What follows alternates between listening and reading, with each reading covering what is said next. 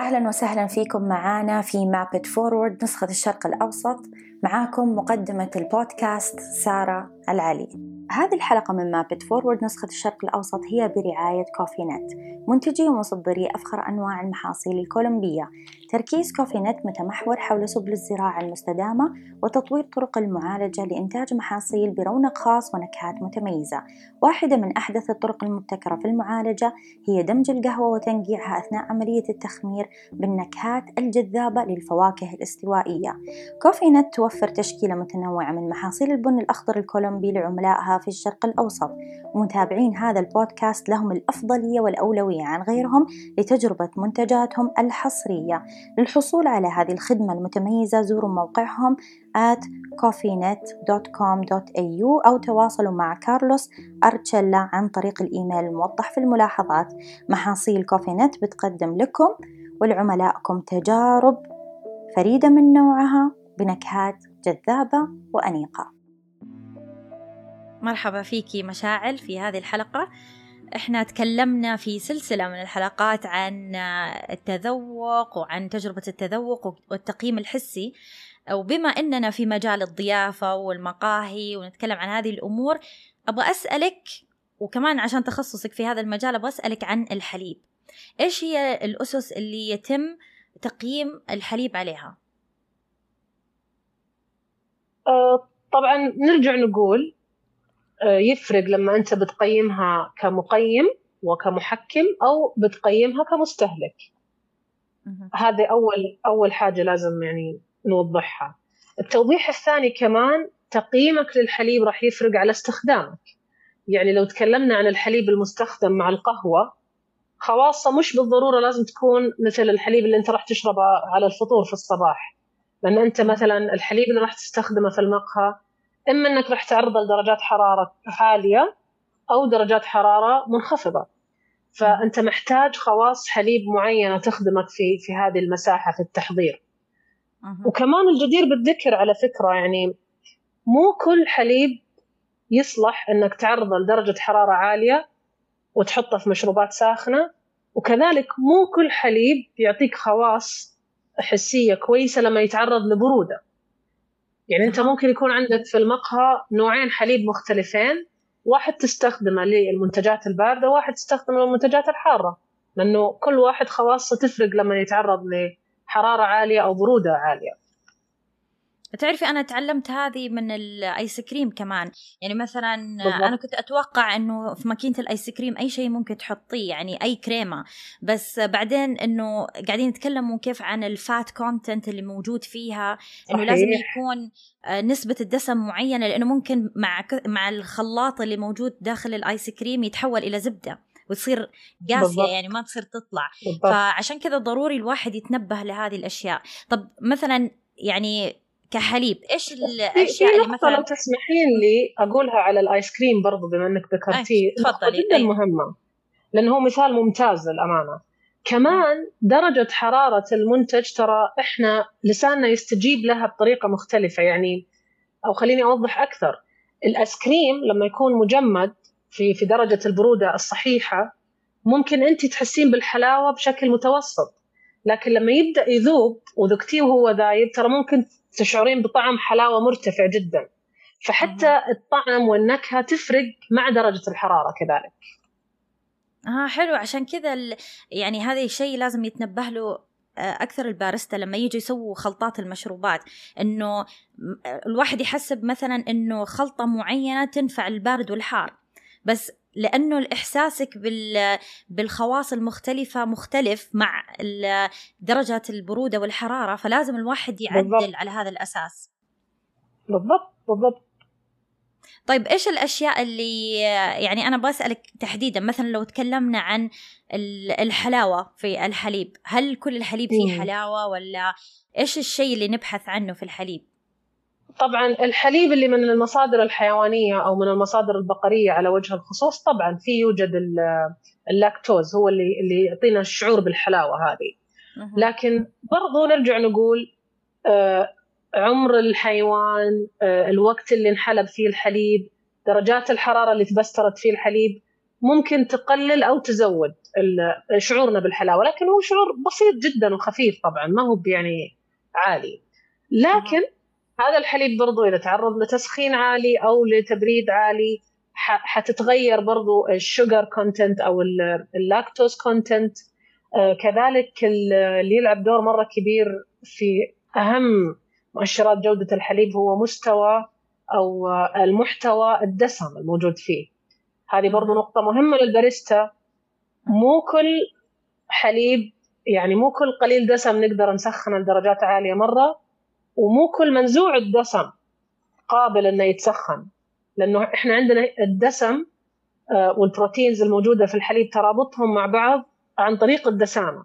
فلما تنخفض عندنا درجات مستويات الدسامة يبدأ كل حرارة تعرضها تعرض الحليب لها تبدأ الجزيئات هذه تتفكك ممكن يفصل عليك الحليب أصلا. يعني لازم تراعي جدا درجة الحرارة المناسبة لمستوى الدسامة. يعني الموضوع معقد أكثر بكثير ما إحنا نتخيل. إحنا يهمنا كمان مثلا يعني كبارستا في في القهوة يهمنا البروتين اللي موجود في الحليب عشان نقدر نسوي فوم أو نسوي رغوة لأنه هذا أهم حاجة عشان يكون الرغوة. وبعدين عندنا. الدسامه عشان الملمس إنه الخامة حقت المشروب. وكمان. السكريات مهمة عشان الحلاوة. أبغى أسألك سؤال. آه لأنه في كثير من الناس يقول أنه لو سخنا الحليب لدرجات عالية تتكسر السكريات ويصير تروح السكريات. هل هذه المعلومة صحيحة أو عندك فكرة عنها؟ بصراحة أنا ما أبغى أأكدها من الناحية الكيميائية لكن أنا من تجربتي لما الحليب يتسخن يبدأ يصير فيه آه، الطعم المر يطغى شوي على السكر لكن مش بالضرورة أن الطعم الحلو ما نحس فيه. لكن هو بالفعل يبدأ يطغى شوي طعم مر أكثر من كونه طعم حالي طبعا نتكلم عن درجات الحرارة العالية. أيوه يعني آه، مثلا نقول فوق السبعين لأن إحنا دائما نقول أيوة. يعني كبارستا إنه لا تعرضيه لأكثر من 70 درجة مئوية. فهل عندكم نفس هذه ال... أوكي حلو. وكمان عندنا البروتينات سمي. البروتينات اللي كنت أبغى أتكلم عنها إنه يعني أنا اللي أعرفه وأدرب عليه إنه البروتينات آه، تتغير تركيبتها بالحرارات العالية.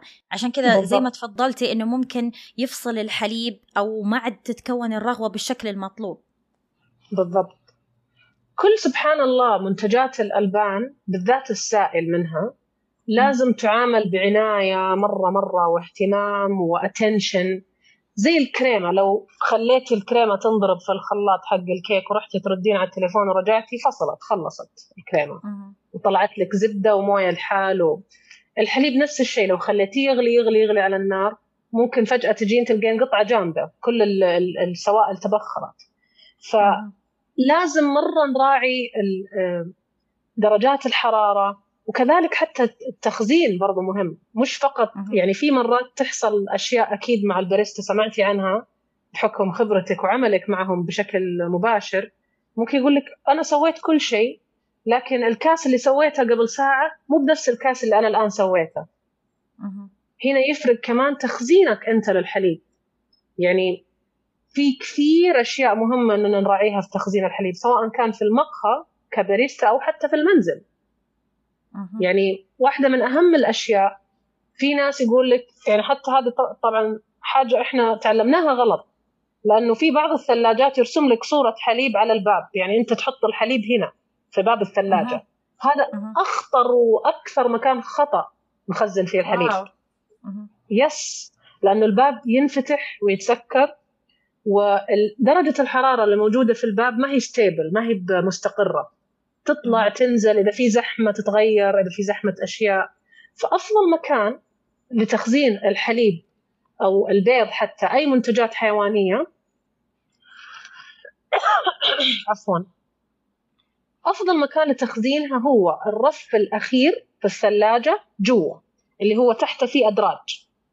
هذا أكثر مكان مستقره فيه الحرارة في الثلاجة. إذا تبغى شيء يعني يدوم معك فترة أطول خزنه في هذا المكان لأنه ما تطلع ولا تنزل درجات الحرارة مستقره دائما. وطبعا دائما لازم نخلي الباب مسكر. أيوه إذا كان يعني المحل هذا دائما يفتح ويقفل الثلاجة فلازم نراعي إنه ممكن يختلف بالضبط. الحرارة على الحليب المنتجات بالضبط. وفي في بعض الباريستا أنا شخصيا شفتهم تكلمنا يمكن في حلقة قبل كذا عن هذا الموضوع. طريقة تحضيرهم للمشروب تنفرك. أنا مثلا من الأشياء اللي ج... أنا ما اشرب صراحة مشروبات فيها حليب كثير. لكن لما أشتهي في يوم وأشوف هذا الشيء يصير قدامي أنفر جدا من المكان. يكون مطلع الحليب وياخذ الطلبات ويشوف كم مشروب فيه حليب ويخلي الحليب برا. فلما يجي دوري أنا يكون الحليب له مثلا ربع ساعة برا أو ثلث ساعة. هذا خطأ كبير. تأخذ مفروض احتياجك من الحليب وتسكره بإحكام بعد عشان ما تدخل عليه أي نكهات ثانية. وتخزنه في المكان الصحيح حتى لو أنت بعد شوي بتطلع. هذه نقطة مهمة كمان للبارستا إنه ينتبهوا عليها ويا ريت ربع ساعة. أنا شفت أعلى من كذا. أنا شفت الحليب برا طول الوقت أنا كنت واقفة. ربع ساعة الصراحة ممكن هو أكثر يعني. اي لا أنا شفت يعني أكثر من ربع ساعة للأسف. وكان يعني أنا كنت بطالع أقول واو. يعني وزحمة غير يعني كمان الزحمة حتاثر إنه الحرارة في كل مكان في في المحيط. فيعني آه، هذه أشياء ضروري الواحد ينتبه لها عشان لما نتكلم على سلامة الغذاء في الحلقة الجاية حنتكلم عن بالتفصيل عن هذا الموضوع. بحول الله تعالى. الله يعطيك العافية. شكرا لمتابعتكم حلقات يوميات خبير قهوة من Map It Forward وشكر خاص لرعاة حلقتنا لليوم من كولومبيا. Cofinet Coffee للاستفسار والتواصل مع رعاة حلقتنا ممكن تطلعوا تحت على الملاحظات الخاصة بتفاصيل الحلقة. تابعوا صفحة Map It Forward على انستغرام على حساب at Map It Forward Middle East كمان تلاقونا على يوتيوب على حساب www.youtube.com slash Map It Forward ولا تنسوا تشتركوا في قناتنا. هذا البودكاست من إنتاج Map It Forward وتبث حلقاتنا خلال أيام الأسبوع. الموسيقى المستمتعين فيها من إنتاج Lee Safar و Evolutionary Theory إذا حابين تتعرفوا أكثر على Map It Forward زوروا موقعنا mapitforward.org slash middle east. سعيدين بمتابعتكم دائما وأتمنى لكم يوم جميل سعيد وقهوة ممتعة.